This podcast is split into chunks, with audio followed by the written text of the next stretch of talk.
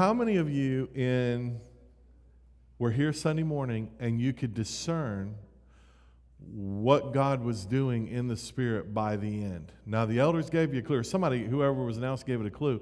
But I want to know if you could discern in the Spirit what was happening and what God was doing that whole service. Can anybody tell me? Raise your hand if you got it, if you feel like you got it. No wrong answers, but I am looking for one answer. Oh, come on. This is the time to miss it, all right? Anybody else? Or do you want me to? No, we're not going to be lazy tonight. Tell me. All right, come on up here. What are you doing? Come here. Yeah, you raised your hand, right? Chris, right? Chris. All right, give it to me right, like, give me a short version. What do you believe God was doing? What was he imparting in the Spirit? Um, so my wife and I is on. Oh, yeah, we're talking to it. Oh, Hello, hello. there you go. So my wife and I actually weren't even at the service, but we watched it a few days later over Facebook, um, and we could tell what God was doing. I mean, at least I think so. Okay, go. I think it definitely was deliverance was a big one, like from fear, uh, anxiety, maybe some other either spirits or demons. Um, but also, I think repentance was a big one. At the end, my wife and I had a huge, um, just repentance session, Beautiful. like legitimate repentance that we haven't had in months. So, All right. Amen. Is he right? Amen. He's dead on. It's not the answer I was looking for, but he's dead right. All right, who else? It sort of is. I would just describe it different. Anybody else have something? Now, there's not a right or wrong answer. So, and, and the, the multifacetedness of Jesus is, it's beautiful. When you let the Holy Spirit actually have his way, he can meet everybody where they are at the same time. Do you know, you, one thing can happen and people receive it 50 different ways because the Holy Spirit has this amazing ability to make it specific to you. Now, who else walked away with something you felt like the, you could discern what the Holy Spirit was doing at Heart of the Father through Sunday morning? Anybody else? Don't be chickens. Take the risk. Who else? I thought I saw a hand go up. No one? All right, Andrew, what do you got? Nothing? Juan was, uh, was singling you out. All right, so what I want to, let me challenge you with this, and I won't make it any more awkward than it already, no, I'm kidding.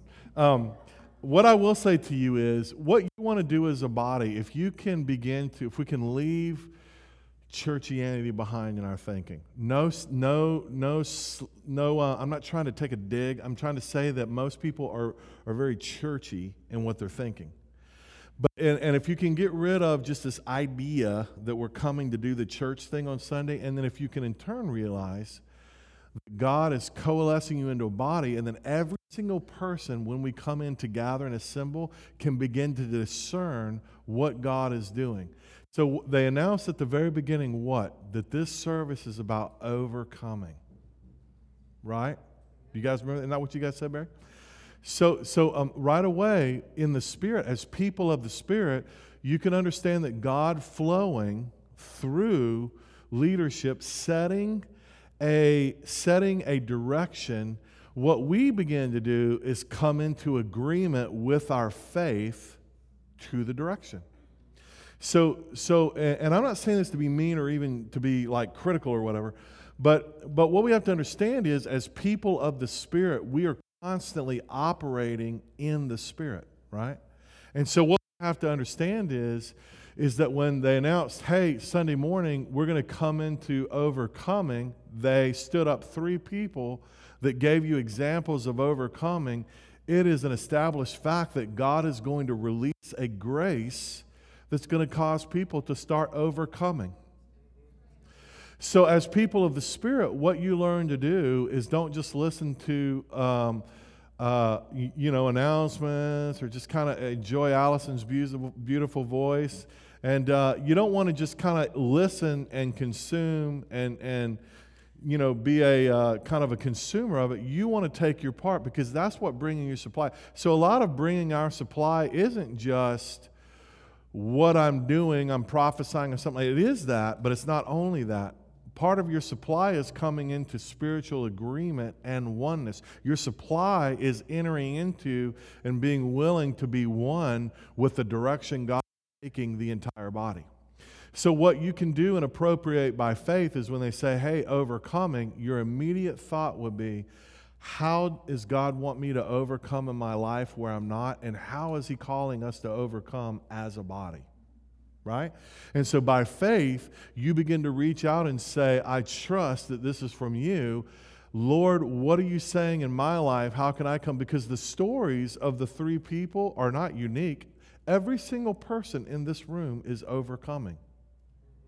Now, we win some, we lose some in the short term, but you're going to win, right? And so, so what we're talking about the gifts and we're talking about the spiritual flow, it's a little deeper than do I have the gift of prophecy or tongues or interpretation? It is that, but it's deeper in that you and I are people of the Spirit.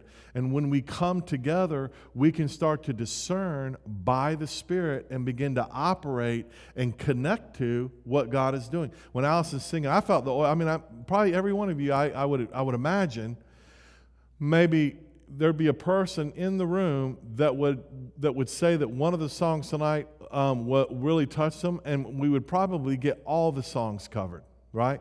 So it wasn't necessarily that one song was more anointed than the other or not as anointed. It was really the ability of the Holy Spirit to make something happen specific to you and make it stand out to you in a powerful way. But when she started singing, um, now I don't want you to get too caught up in that. I'm just trying to say that that um, when she started singing about there's a man on the throne and every eye is upon, man, I felt the oil on that. And, and what I mean by that is if you can just imagine in your mind every eye focused on him, and then you start to realize it was never about the top 40 song that we're singing tonight. It was never about that. It was about God raising up a people whose eyes are fixed on him. And so when you start singing songs like that, the Lord, the Holy Spirit begins to stir you up. And He begins to bear witness to the fact that you are His, and He begins to redirect your gaze off of everything else but Him.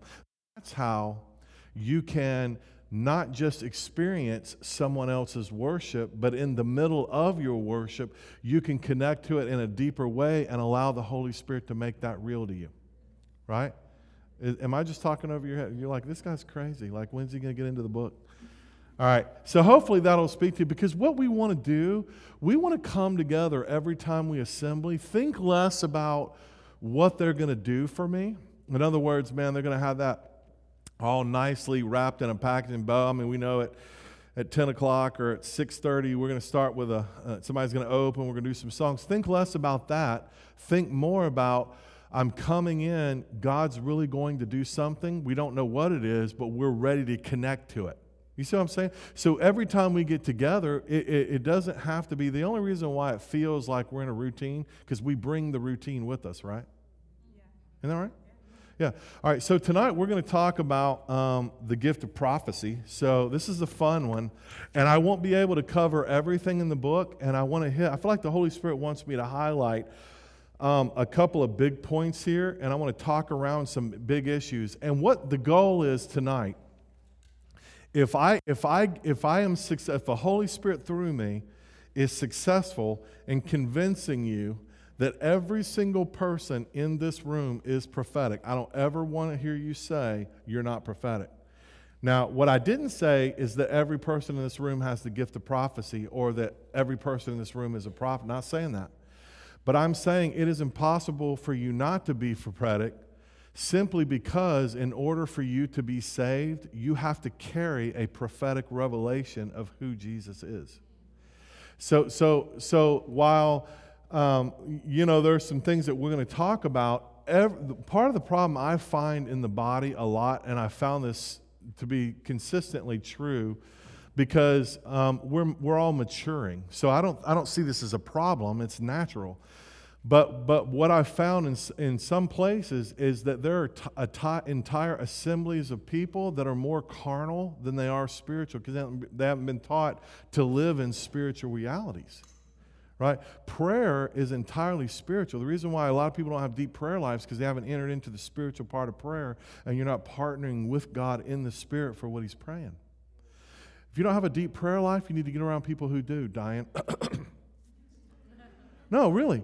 Because these people have something that's impartational they can release to you in the Spirit. This is, this is the beauty. There's no condemnation in that. The beauty is if you don't have a deep prayer life, praise God. There are people in this body that do, and you just hang around them for a couple hours. Like I was living with um, Barry and Diane for a while. And I, they, they said, oh, you can just come in anytime you want. And we, I was super scared about that because I, I hate feeling like I'm invading people's privacy. But I snuck in one day, and they didn't know this. But Diane was on the floor talking to heaven.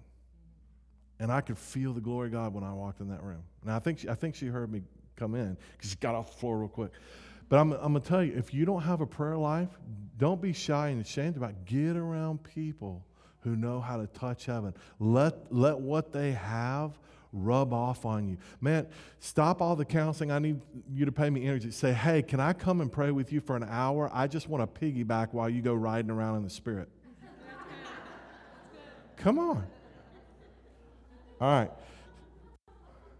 So let's talk about prophecy. My goal tonight every one of you is prophetic. Do all of you have the gift of prophecy? No. Do all of you have the potential to prophesy? Yes. And the reason why I would argue that is because when the Spirit of God begins to manifest Himself in the building, the witness that gets produced out of the mouths of His people is always prophetic. You cannot testify and offer a witness to the Son of God without the very witness of that coming out of prophetic revelation. Are you with me? So when he says the spirit of prophecy or is this is the is the, with the testimony of Jesus or the witness of Jesus is the spirit of prophecy um, what that really means is we can begin to declare and witness out of the inner revelation that only the Father can bring to our heart. And as you begin to testify to that, you are in essence prophesying. The highest prophecy there is is to speak forth and to declare the glory of God, in my opinion. All right. Now I know there's charismatic versions of that, but I'm just telling you the highest thing that there is that God's doing is His name is being exalted in the earth. And when you and I exalt that name, we are prophetically declaring truth. All right, you with me? I like what Jason Hooper says at the very top. Prophecy is super cool in that when we speak prophetically, our words become power packed, presence filled, grace shaped containers that bring heaven to earth in the hearts of those who hear us. Now, I can really get into it when you say it really poetic like that. That sounds super cool. And it really is, in essence, the truth. What you need to understand about prophetic utterance, and I could get into a lot tonight, but Scripture tells us things like when we speak, we, could, we should speak as if we are the oracle of God. What he's saying in that is that our language and our ability to speak is entire, entirely unique in the earth in as much as it is influenced by the Holy Spirit. We, do you understand that tonight, as a believer, that when you speak out of what the Holy Spirit influences you to say, that is entirely otherworldly? This is why the Lord says so much, especially in James that our tongue is so powerful, and if we don't watch it, it gets set on fire by hell. And I've had to have many fire extinguishers in my life. But, but the power of the tongue is so powerful in that when we come into agreement in anything that God is saying, that is prophetic. That's why we need to, as the people of God, learn how to harness and, and, and to discipline our hearts and our mouths. I'm still working on that, by the way. I know you guys, I know you are. No, I'm kidding. Uh, I'm totally kidding. No, my mouth gets me in trouble all the time. I'm just be a minute. All right. But I'm, but I'm telling you, what I purpose in my heart to do is I, I purpose to surrender my mouth so that I'm more in agreement with God than anything else.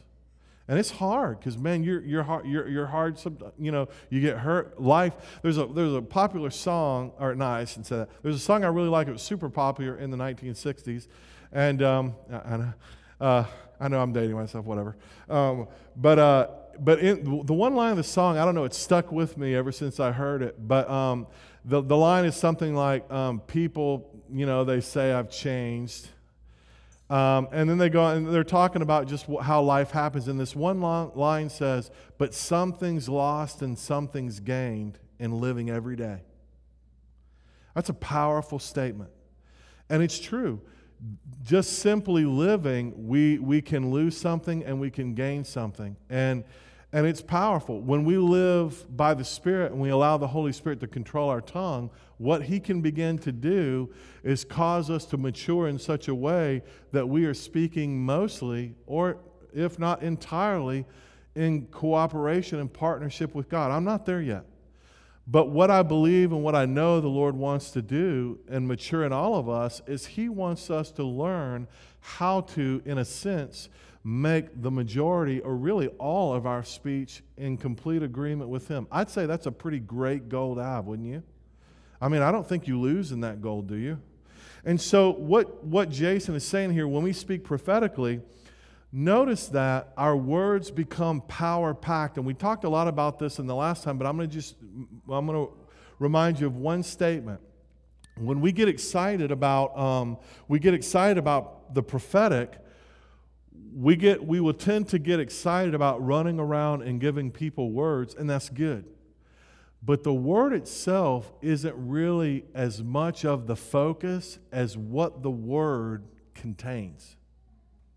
So if you begin to understand as you are being influenced by the Holy Spirit, if you can begin to see that your words really are containers that the grace of God is carried in, then you'll start to realize that my words have a powerful impact on a person's life. Now, some people get a little crazy and, you know, I can have what I speak and all that stuff. But what I'm trying to tell you is, is that as the people of God, if we will understand that when there was nothing, God spoke, that's how important it is. That in the chaos, what did God do? He spoke. And so, a, a powerful thing, especially in community, is learning how to challenge one another to stay in agreement with God in our language. And it's hard, man. It's tempting to say crazy stuff.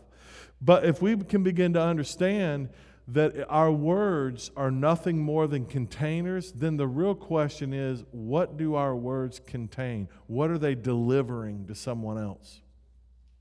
Powerful.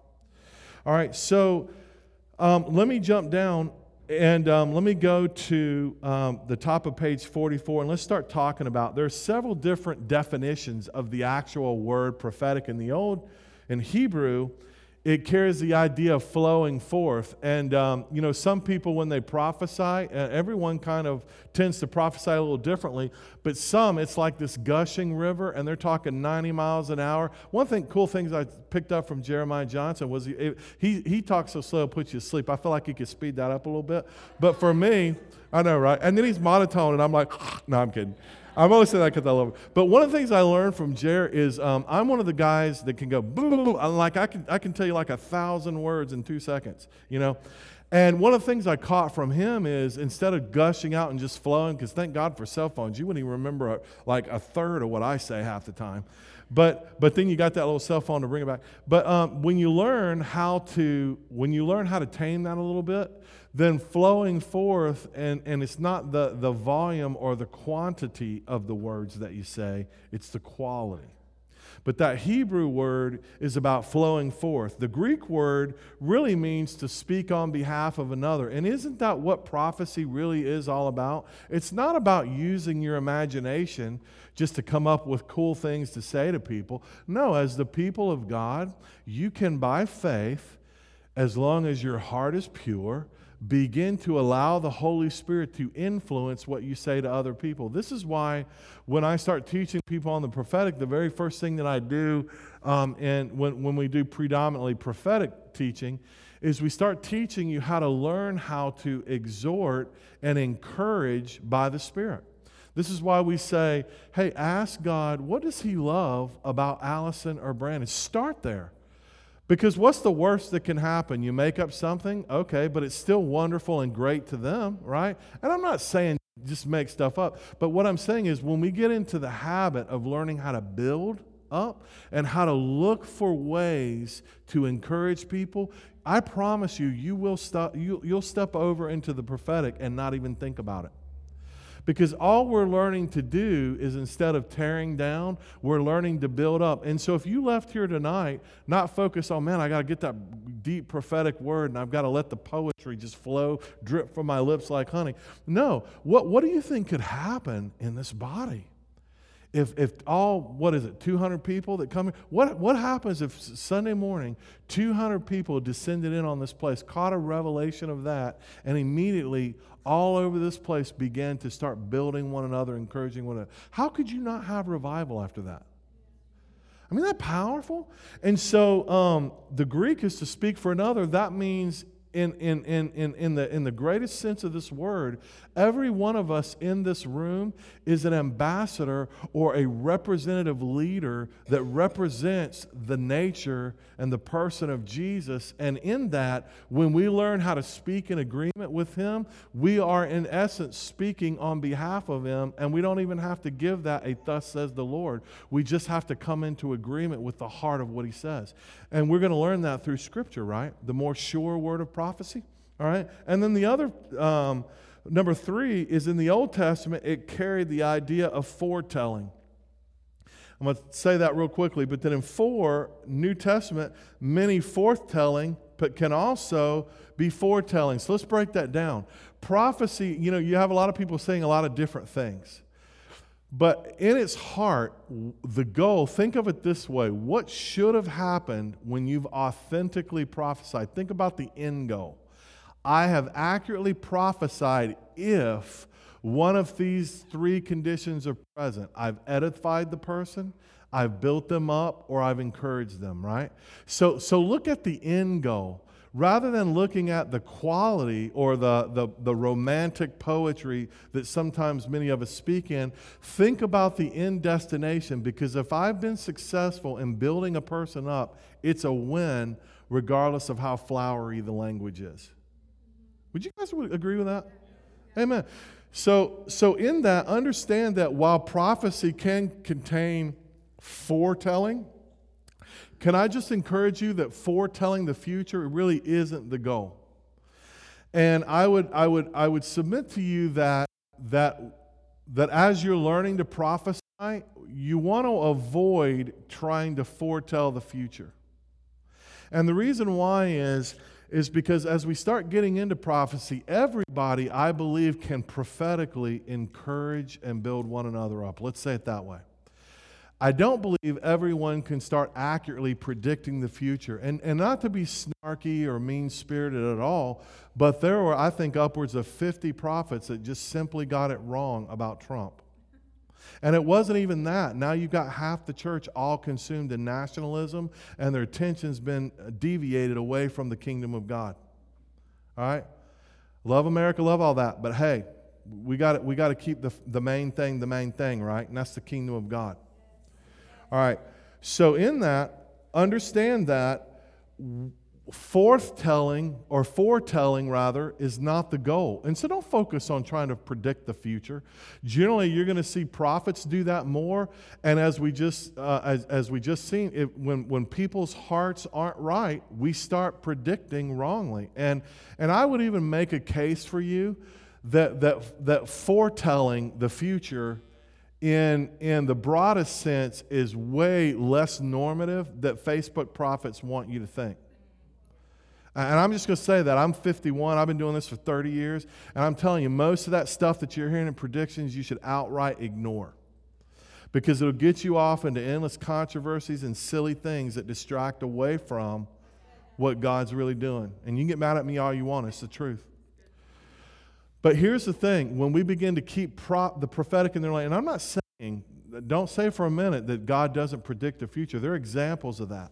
But I'm saying all prophecy has to be tested that there are two things that grieve the Holy Spirit. One is despising prophecy. So if you are angry and have an offense toward, you've been hurt by it, you can't do that. You have to posture your heart the right way. You don't have to be mad at the genuine. You're just you've just been hurt by the the, the inauthentic part of it, or in a way that has been abused. But, but what we also have to understand is that while we shouldn't despise it, we also run the risk of grieving the Holy Spirit when we just accept everything everybody says as the gospel truth. Can I give you something real practical tonight? Every one of you has three things. I want you to really remember this. You ready? Every believer has a shelf, a plate, and a garbage can. You know where I'm going with this? All right, so here we go. I get a prophetic word, and it flat out rejects something that I know to be the truth in Scripture. Where does it immediately go? Don't give it another thought. Uh, is the person, do they need to be stoned? Depends on who it is. No, I'm kidding. totally kidding. We don't judge the prophet, we judge the prophecy in that context. Now, you should judge the character, all that kind of stuff. That they shouldn't be doing that stuff, yes. But my point is, you're going to, if it immediately, um, if it immediately goes against something you know to be the absolute truth, don't get mad at the person. Just throw it away and move on. It's all good. It's not even worth the time. All right. Um, if it is something that's brand new to you, uh, uh, one of the most silliest things I've ever heard is prophecy always confirms. That's not even true. That's not even close to being true. You, you will get brand new things in, the prof, in prophecy all the time. This is why you have to, this is why you have to accurately judge them. I can tell you some of the craziest things that have happened in my life all came, uh, somebody came and announced it to me prophetically, and it wasn't even close to being on my radar at all. Like, I, I, I you know, uh, so I, I, just want you to I, I, want you to think about that. Don't reject something just because um, it's confirming or it isn't confirming something you already know. Rather than do that, what you should be asking is, does this bear witness with my spirit? And many times you're going to say, I don't know. And it's okay. So if I don't know, what do I do with it? Put it on the shelf. Anything that's of God has a large shelf life. It's a long shelf life. It ain't none of this stuff with all these silly preservative and additives that give you weird skin conditions. Like it's it's the stuff that that made it's it's made out of that beautiful, wonderful tasting fruit that endures, right? And so, what you can begin to do is you can come into agreement. What I do with my words, I don't always have the context for all of them. There's words I, have gotten several years ago. I'm still kind of, I know they're right. There's something about it that seems right, but I have no idea what, that, what God's doing. Now, I can guess. And I found that when I posture my heart just to wait and see, now He knows I'm not just ignoring them, I'm praying about them. I'm like, is there, I'll check in with the Lord on certain words I've gotten and go, okay, Lord, um, do I know anything different now? You know, ha- have I arrived at a moment where the word is starting to unfold to me in a deeper way, right? So, what we learn to do is we learn how to put things on the shelf. Now, I'm gonna, can I just, can I grind one axe? You know, I feel like this is really good. I got a microphone, I at least get to do one axe, all right? Oh, Lord. It, it is staggering to me how much of church culture, not the Bible, but the culture that we do church in is simply made up. Like, do you realize how much people are passing around social media and there is absolutely no place in Scripture where it exists? I, I, mean, here in Maranatha, we were talking about water spirits, we were talking about all sorts of stuff. But, but do you realize these concepts are not even in the Bible? Like they're not. Some lady named Jezebel's in the Bible, and suddenly everybody's got Jezebel spirits. Do, do you guys realize these things are authored by demons and they get people carried away into silly superstitions? Now, I'm not saying that, c- can I just tell you, every demonic spirit is Jezebelic. Every demonic spirit in the earth is controlling, and one of the manifestations that every single spirit operates in is to get you to operate in control. So it's not that uh, I, am saying that the I, some of the ideas around that aren't right, but but look at how much time gets. I mean, whole books have been written on the spirit of judgment, and you know you're buying them. If I go to your house right now, I know you got some of them. No, I'm totally messing. But my point is, you know, Scripture says Thessalonians says to test all things.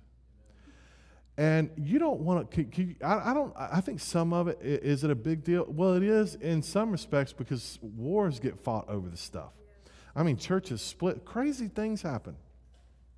And you don't want to waste your time with stuff that doesn't have any substance in the word at all.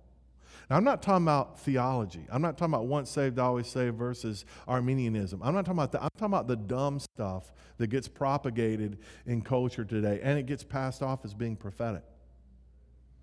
Now, so that's my axe I want to grind. Learn to be a people of the word. And my, you know, one of the things I, and again, I'm, I'm done. And Jeff can, uh, you know, he's got his own sharpening business, so um, he's helping me grind a little bit here. No, I'm kidding. Uh, by the way, shameless plug. If you have knives to be sharpened, see Jeff. Um, uh, but in that, um, and you, you, know I'm okay doing that, right? Because you sewed into it. All right. So, anyway. Uh, but my point in saying that is this: is that what a colossal waste of time that we're getting involved in the things that really have no substance in the Word of God. They're, they're a complete, utter waste of time, and they're a distraction. Are you guys with me on that? I feel like you're getting mad at me. I feel like I hear teeth grinding. All right. All right. All right, the goal of prophecy, 1 Corinthians 14. But he who prophesies speaks edification, exhortation, comfort. Let's break those down. Edification is architecting or building up of one another. Think about it this way God is constructing Aaron. All right? Aaron is a building. Doesn't the Bible say he's a, he's a, he's a spiritual house in, in one sense? He's a, he's a priest. God's building him up. What prophecy does is it, is it gets me in partnership with the engineer, and I start partnering with God to erect his foundation. When I start to look at him as the person, and I don't start thinking, man, I don't like him because he's black, or I don't like him because he's from where the Bahamas.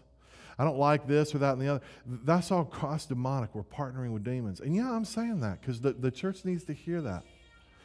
But then when we start to realize that I can, yeah, thanks for that. I appreciate that. You know, I feel like I. I feel like I was hitting my moment. You guys were hanging on the edge of your seats. Uh, yeah, I appreciate that. You can make it up to me tomorrow night. All right.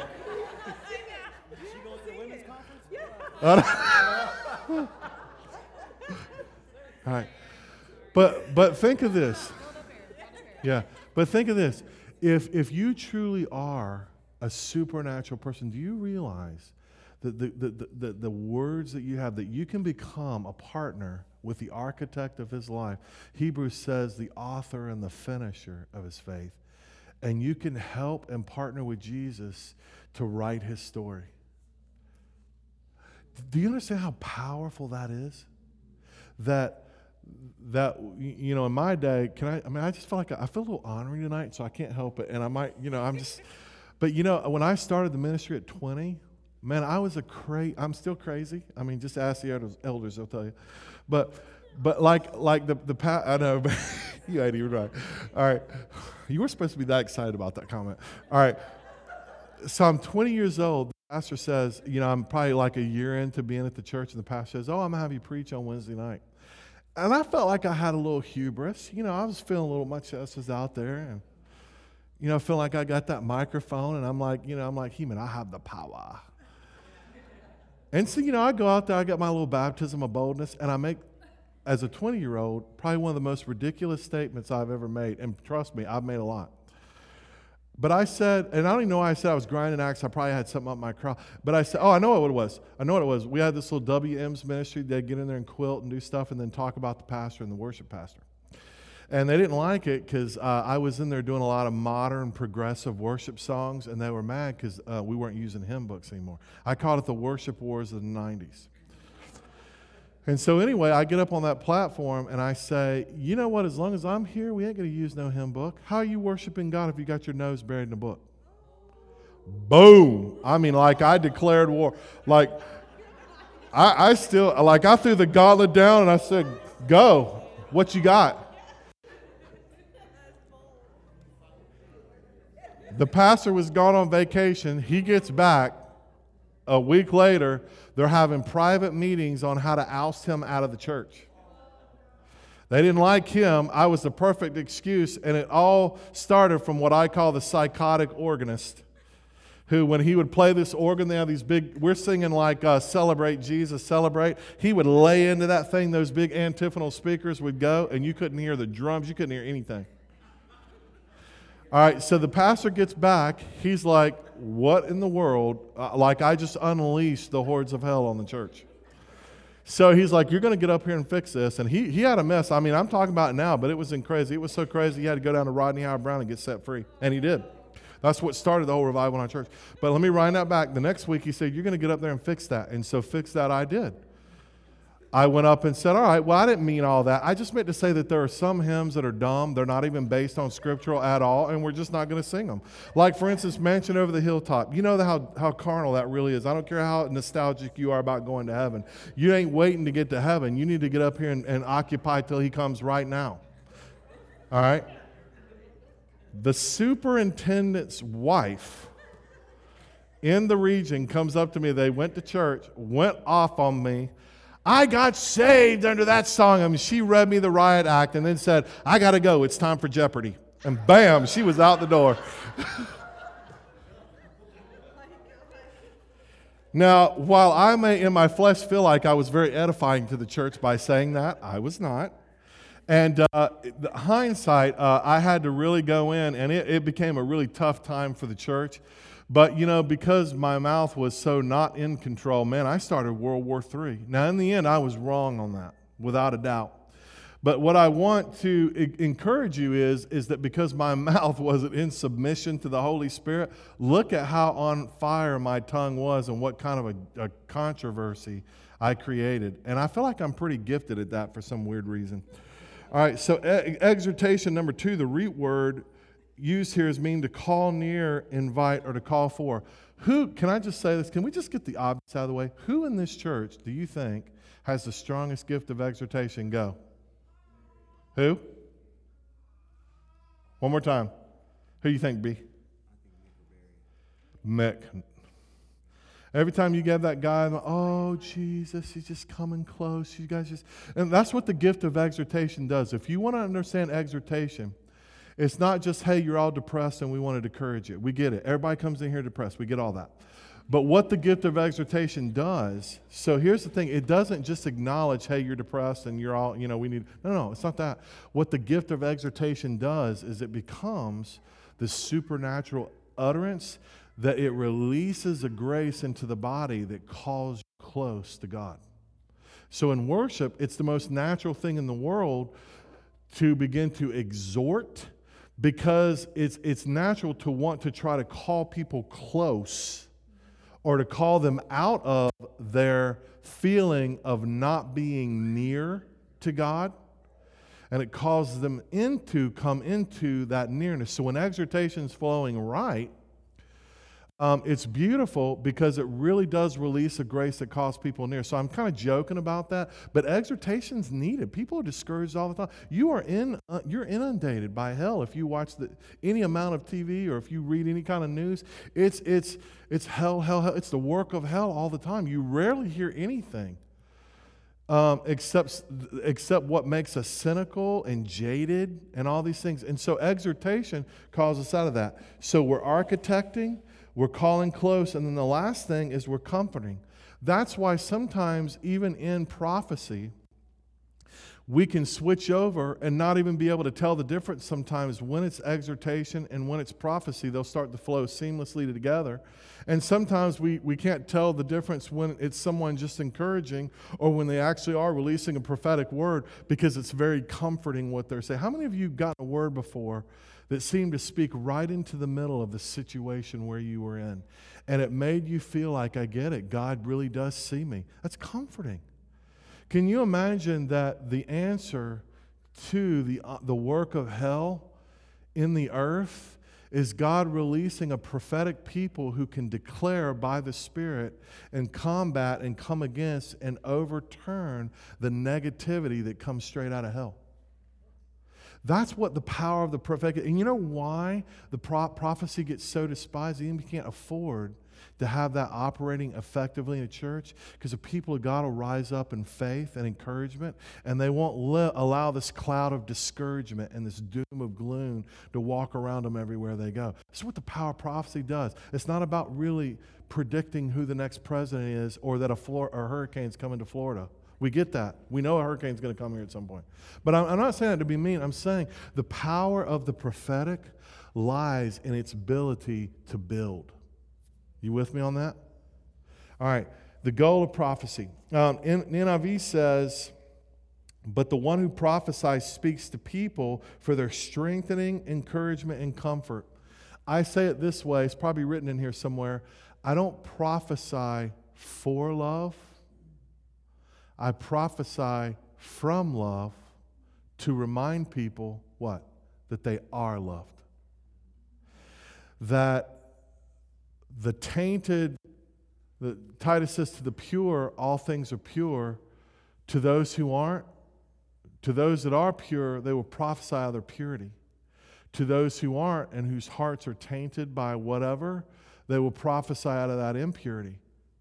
But when my heart is in the right place, then what begins to happen is I will begin to speak out of the revelation that I am deeply loved. Therefore, I won't need to speak in such a way to get your love but in the reverse, because I am loved, I'm speaking out of love or from love, is probably the better way to say it. And as I'm able to do that, I can authentically reveal to you the Father's love. And this is why prophecy is so powerful. This is why God sort of moves it out of the idea that there were only certain prophets that would prophesy God's purposes, he moves it into the larger context of the church. Moses said when he was dedicating and laying hands on the elders, I think it was Eldad Medad, just couldn't simply be bothered to be there. But they were outside, and as the Holy Spirit began to move inside the, tab- the tent of meeting, the Holy Spirit begins to fall on all of them, and every single one of those elders began to prophesy. And Eldad and Medad outside, even though they weren't even in the meeting, but because Moses had already called them elders, began to prophesy. And they're ushered into Moses' presence. Forbid them to prophesy, Moses. They weren't even here. And Moses says, Well, are you jealous for your sake or my sake or God's sake or whoever's sake? But then he says something that's so deeply profound. He says, I would, one translation says it this way I wish that everybody would prophesy. Another translation says, I wish that everybody was prophets. Why? So they could prophesy. And then you see further on in Scripture, Joel answers Moses and he says, Well, there's a time coming well, I'm going to pour out my spirit on all flesh. It isn't going to just be a Moses or a few elders or a few prophets to Israel. The greatest, one of the greatest, most powerful truths of what Jesus did on our behalf wasn't just to get us saved and or wasn't just to just to forgive us of our sin. He, he was taking us way beyond that. It wasn't to help you with your porn problem. He destroyed the power of sin, right? wasn't just to teach you how to manage your problem. He destroyed the power of what held you in bondage. But, but a wonderful byproduct of that is now all of us have access to the Holy Spirit. All of you do. Every single one of you. To the point where, um, and, and this is a lot of the reason why a lot of the mentality of the world, where in Hollywood and other places, we allow and give place to people that are superstars. We idolize them, sports, Hollywood, music, wherever and then we vicariously live the life they're living but wish we had. And we've brought the same mentality into the church because, are you ready? Because we believe that somehow these people you're idolizing in the spirit have access to something that you don't. Can I just tell you there's no superstar prophet or apostle or anybody that has access to something you don't? We're all just called to do different things. We all just have different functions. But, but when we start to realize that God isn't making available to them something, He's not making available to you in the Spirit, then you know what happens? We lose the need to believe that, that whoever it is you're so infatuated with in the kingdom, that they're not really all that. I mean, I could really get really practical here and tell you they do a lot of the same things you do. And so my point in saying that is is when we begin to realize that we are all gifted and that we are all empowered by the Holy Spirit and that when God raises up even powerfully anointed people, he's not calling us to worship at their shrine.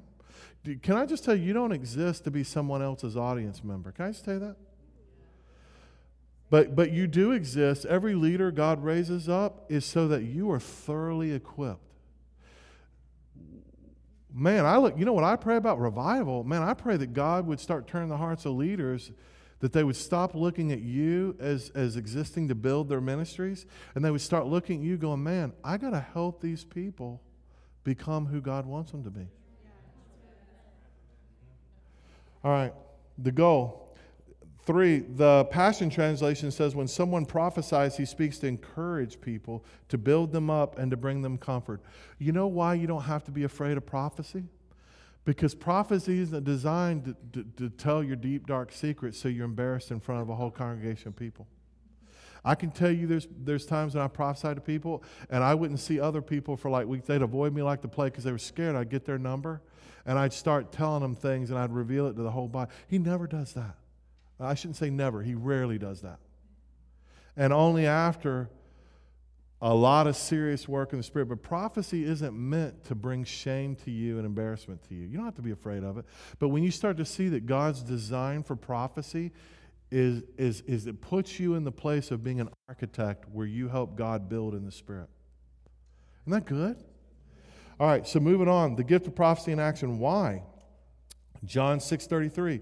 It releases spirit and life to the hearer. The spirit gives life, the flesh is no help at all. The words that I've spoken to you are spirit and life. Now, I'm not saying that your prophecy is equal to the word of God, which is essentially what he's saying. But I'm saying, in a measure, when you are submitted to the Lord and your words are truly, authentically prophetic, they should be spirit and life to people. They should create life in people.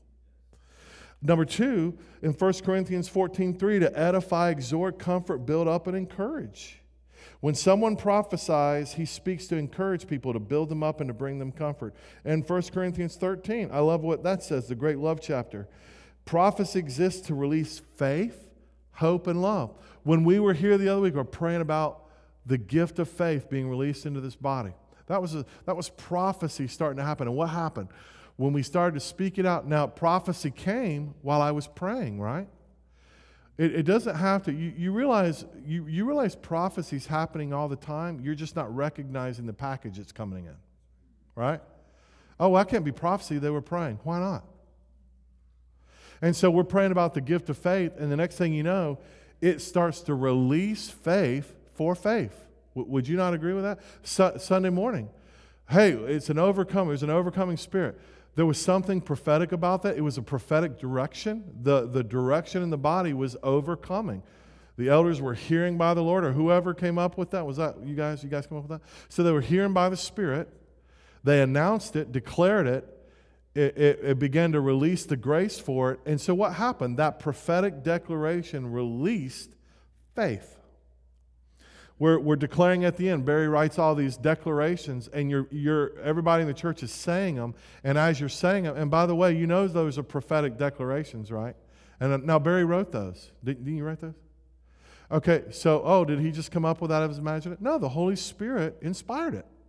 And so, what we're all doing corporately when we were uh, uh, declaring those, we were coming into agreement with the Holy Spirit and we were prophesying together. Well, how can I say that? Because the prophetic word came through Barry. We all came into agreement. We declared it together. And as one assembly, we declared prophetically God's thoughts for this body. Boom. And what does it do? It creates life, it creates faith, it creates love, it brings us together. The prophetic word is about life, not tearing down and destroying, right? I've been in uh, some wild situations where man, the prophetic was, was used as a very powerful weapon to tear down what God was building. And it, all, and it almost always comes through unhealthy people who, who are being used by the enemy and don't even know it. I had a lady in the church, she was, I have the discerning of spirits, but what she discerned all the time is all the unhealthy junk in people. That's not healthy we shouldn't always be seeing demons in people and looking at, at you, you, realize uh, you know at uh, my darkest time i was um, can i just be real with you guys a little bit? And i'll move on here.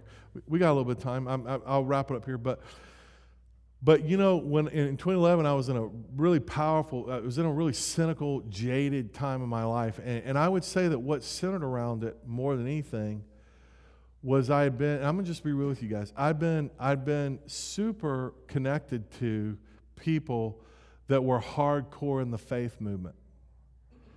And, and in that, there was a culture, and I'm not, I'm not here to, I'm not here to just tear at people down, but I'm just telling you, there was a, there was enough of a culture in there where I saw a lot of these realities that really jaded me because in the name of faith, they could do some of the worst atrocities to people. It's, it's amazing what. I mean, just crazy things would happen in the name of faith. And, and faith is not wrong. It's my, it's my exaggerations of it that become the problem. So, anyway, we're going through counseling, and there, uh, the lady was starting to get to it, and she, she hit a button in me and it's, uh, oh, no, what it was. The person that was on the other side of the counseling was deep in the faith movement. And I didn't trust her for anything for that very reason. And she did something one day that pushed a button in me when I was talking. And man, I not I didn't let her have it because but but I started to talk to her about why I thought all these shysters out there wanting us to buy them airplanes and all this stuff like that. I mean, I was totally jaded. But then she made a comment to me that changed my life. She said, Derek, you can't do one thing about any of that except let it kill your soul. And while I thought I was justified in my indictment of many of these men who did that, that wasn't doing a thing to them, but it was killing me because it was causing my heart to live impure. And so what happens is in the gift, this young woman in this church, all she could see was the impurity because her heart was tainted. And we all do that. I've been through many moments in my life where I had to just stop prophesying in general and not saying a lot because my heart had gotten offended and I was and it's too tempting to want to speak out of your offense. You can't do that. You destroy people. Um, so moving on, 1 Corinthians 13 to release faith, hope, and love. Now let me do this really quickly. The Beatitudes, middle of page 45. The Beatitudes of the prophetic. What I would encourage us all to do as a body is to get into the attitudes that we should be. All right? So, number one, be positive. Well, we don't want ear tickling words.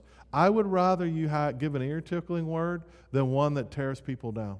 Like if I had if I have to pick, do the ear tickling word. And most of the time what we think is ear tickling isn't really, it's building up.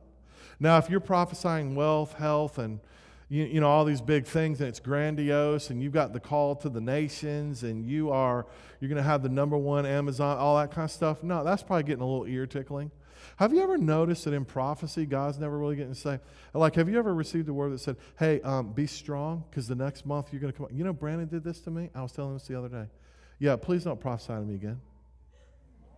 No, he did. So last year, I'm doing the first gift, and he says he sends me this little voice memo. Freaking thanks, Brandon. But it was good. I know, right? He's got my. So, uh, so he says, "Hey, you know, the, the, the Lord just kind of says to me. I think he was praying or something. Just, the Lord just kind of says, uh, "Hey, you know, the enemy's going to come against your mind, but the Lord says, you know, you're going to. Um, he's going to really try to work, do a work on your mind." And um, and he said, "But you know what? The Lord's going to remind you all the foundational things He's taught you, and you're going to overcome that." Now, he said that to me, I think it was like last October or November, something like that. I was like, and I, I remember even thinking, you know, I, I, love that, brother. I appreciate it, but he couldn't be further from the truth. But good Lord, January hit, February, March. I think we I finally ended up going back in talking in June. And of course, Brandon had to remind me of the word and resend me the text. And I'm thinking, okay, this is super cool. Like, well, this is really good what he did. Oh, but then July and then August and I was telling my wife the other day, uh, uh, out of all the year, my 51 years, this year has been the longest period of warfare I've ever been in in my life. That's real. And I, and, and I will tell you this that God's reminded me countless times of that word He gave me. But how many of you say, oh, no, brother, what are you doing? Stop talking negativity. What are you doing? You know, talk to me about my walk. Talk to me about how God's going to promote me. Oh, man, the best one out there. He's going to accelerate. I, I, can't tell you one time where God's ever accelerated by His grace. Can you just ignore that every time He gives you that? Because you don't want acceleration. You, you're not really getting it when He accelerates it. The deepest works of God in your life aren't accelerated, they take a long time and it's painful. All right? Am I right, Brian? You know I'm right. All right. Uh, moving on. So brief, be brief, be positive. It's okay to be positive. It's okay to be, everybody say it's okay to be positive. You want to be positive. It's all good. All right, be brief. Uh, don't do what I do and talk for five hours. And, and, and man, I, I, asked this brother, hey, what did you pick out of my prophecy? I don't know. I, it, it's going to take me time to, to digest all 30 minutes of it. Uh, n- number three, be kind. Remember, treat people the way you would like to be treated. Woman, where are your accusers? Right? Don't be an accuser. We all miss it. I miss it. We all miss it. But in our prophetic utterance, be kind to people. Treat people with kindness. And then when you're prophetic, and this is a real deal, real strength expresses humility. Insecurity expresses hardness. Jesus wasn't hard, he was humble, and he was gentle, and he was meek, yet he had more authority than anybody else on this planet. You with me on that? So, so being humble is a good thing. When I want to, everyone to see how spiritual I am, that's not humble, that's pride. And so the next thing is the hardest one, probably out of all of them be teachable. Do you realize you're going to miss it? I still miss it. And depending on how hard I miss it or how big I miss it, if it's a big miss, I'll be quiet for a while just to make sure that my heart's postured right because I shouldn't be doing big misses. If I am, something's wrong in me. Right? But be teachable. You don't want to be afraid of if you come up and say something crazy and the elders say, Now listen, you can't talk like that. It's because they don't love. It's not that they don't love. They do love you. Do you realize they wouldn't love you if they don't want to correct you? You don't love people that you don't correct. Can, can I say that? When you don't want to correct people, you love yourself more than the person. You know why that? Do I need to explain that? Do, you, uh, do I need to break that down? You know that's true. So love confronts in a healthy, humble way. And so you want to run to correction, not away from it, because what we, and especially in the prophetic, if we're not teachable, the Lord really can't entrust us with deeper, more meaningful words because we have to have a teachable heart. All of us do. Last one is be bold. Now, I want to, the, the final thing I want to say, jump to 46. You guys are going to have to look at the rest of this on your own. But this is where I want to end with. Number one, stay within the guardrails. You're not Kim Clement, Charlie Shamp, Jeremiah Johnson, none of that. Stay within the guardrails. They need to stay in the guardrails. All right? Realize that guardrails are to help us from getting off track. You don't want to run off the road, right? So it's safer to stay in the guardrails. Can I say that one of the, the greatest guardrails, and I mean this, I'm not saying this because it gets me brownie points, right? Um, I felt like I couldn't get enough brownie points uh, to make up for some of the crazy stuff I've done. But, but what I would say to you is the guardrails, some of the greatest guardrails you get are leaders that God puts in place and the temptation to say they're not spiritual, they don't know what they're talking about, they're repressing my great calling. They're limiting. No, they're not. They're watching out for your soul so you don't run into a ditch. Or if you're sailing around the little ocean of the prophetic, you don't get shipwrecked somewhere. So the greatest guardrails that you have are elders and leaders. That really is the truth. Um, and Mike Bickle tells a story in, in his book, Growing in the Prophetic. He tells a story of what it was like to be hanging out with Bob Jones and, and um, you know, all the, the, the, Kansas City Seven, they used to call them. And one of the biggest things he'll tell you in that book is he said, prophets come in larger than life, and they make you feel like you're spirit, more spiritual than everybody else, and, and you get tempted not to hold them to the same standard. Never do that. And so what ends up happening is what we, what we tend to do is if we don't keep the guardrails in place for everyone – and that's really why God raises up leaders, not to keep you repressed, depressed, or suppressed, but to keep everybody flowing on that highway to heaven the right way, and so we don't get off into error that can shipwreck our faith. That's real. Uh, uh you guys remember the little story of the cat lady? She's resurrecting cats, and the product of that or trying to. She, you know, the cat died. She froze it, and then the Lord told her, "Oh, it was time to to, to unthaw the cat, and He's going to raise it from the dead." And He didn't. You know why she did that? Because she went to this church. It was called. Uh, I, I, think they're long gone, but I won't say the name. You look, if you looked up in the phone book, it was such and such the Prophecy Church.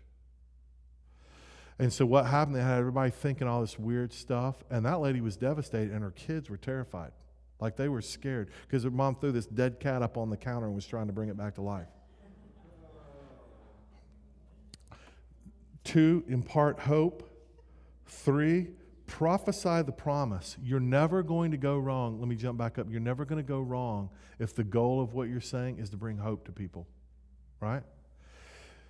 Prophesy the promise, prophesy the word. Do you realize the most prophetic utterances is when God quickens to you a passage of scripture that becomes relevant in the here and now? I'm going to tell you one quick story. Some of you know this, but uh, years ago, a man by the name, he, he co wrote the Spirit filled Life Bible. His name's Dick Mills, and he was probably one of the most powerful prophets in his day.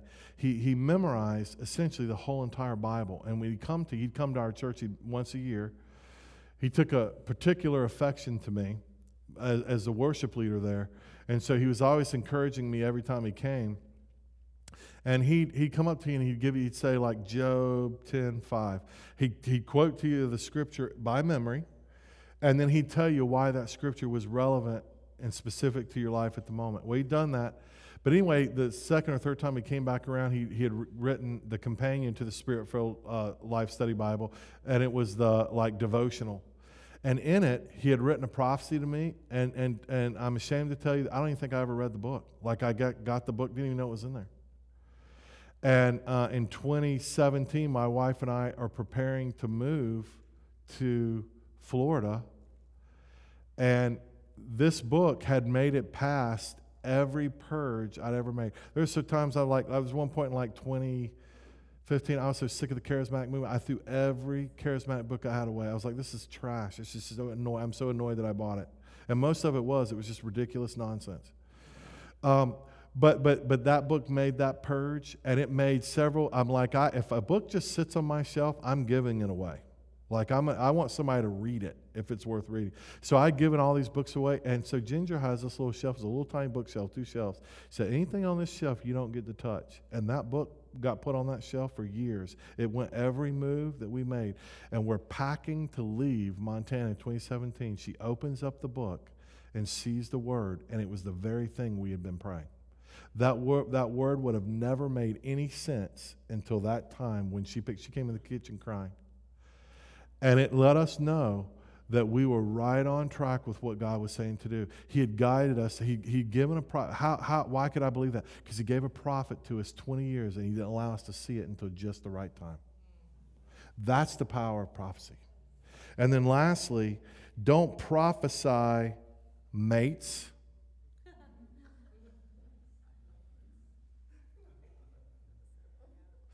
Now, only because I love her. Sylvia did that, and she was right. But shame on you. Don't you ever do that again. No, I'm kidding. Stay away from that. Sometimes people, I, you know, I love you. You know, you, are still my favorite. Don't tell anybody. All right. Um, no, but but don't prophesy, mate. Stay away from that. Don't do that, because then that makes you and God responsible for that. Don't do that. Whenever you say, "Thus says the Lord," what you're really saying. So who are you to argue with God? You don't ever want to do that. All right. Stay away from mates Stay away from dates. Because it can't be anointed unless it's a, a, a alliteration, right? Stay away from, don't prophesy money. The Didache, it's a fun read if you ever did. If the, uh, hey, if an apostle comes along and he starts to prophesy money, call him a false prophet and kick him out of the church. That's the literal translation. So the point is don't prophesy money, it's manipulation. God doesn't like it. All right? Don't prophesy pregnancy. Don't try to guess the sex of unborn children. Okay, don't do that. And if uh, you got a 50 50 chance to be right, and who cares? We're going to find out in nine months anyway, right? Are you with me? Stop it. And I know some of you laughing because you've been doing that. Now stop.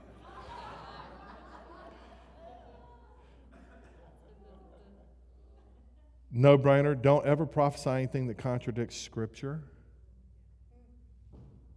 Don't reinterpret scripture to make your prophecy right. Right?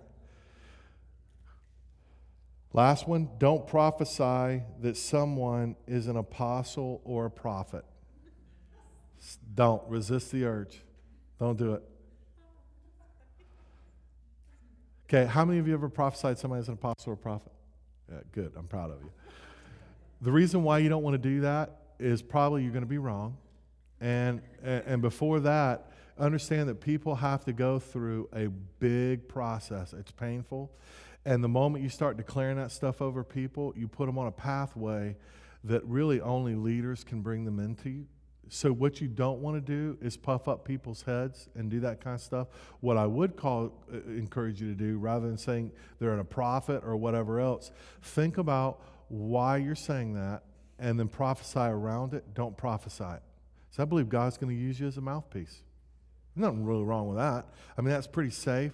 But again, don't feel the need to have to predict. That's not the point. I promise you, I promise you. You guys trust me? I promise you, God's going to let that person know, even if you don't tell them. And what we do is by doing stuff like that, we cause a lot of confusion. We, and, many times we create hearts. This one guy, I was, I was reading a book on the prophetic, and uh, he's a recognized prophet. And he said in a matter of one week, because he was traveling with a um, speaker friend of his, I forget his name, but and he said everywhere he went, he was a sidekick. Everywhere, uh, you know, he was pro- he was uh, ministering like I think it was a five day stretch in somewhere a different place every night. And he said every single night, someone came up to him and prophesied that he was a different fivefold minister. Because first night he was a pastor, second night he was an evangelist, third night he was a teacher, fourth night he was a prophet, fifth night he was an apostle. He said he walked away from that week so confused about who he was. And I think I, I could be making this up, but I think it was probably years later or sometime later for God straightened him out because he's confused. And these are all reputable people. These weren't just normal people. So the idea is we want to we want we want to let because here's the thing you don't want to prophesy that and then leave a mess for the elders to clean up.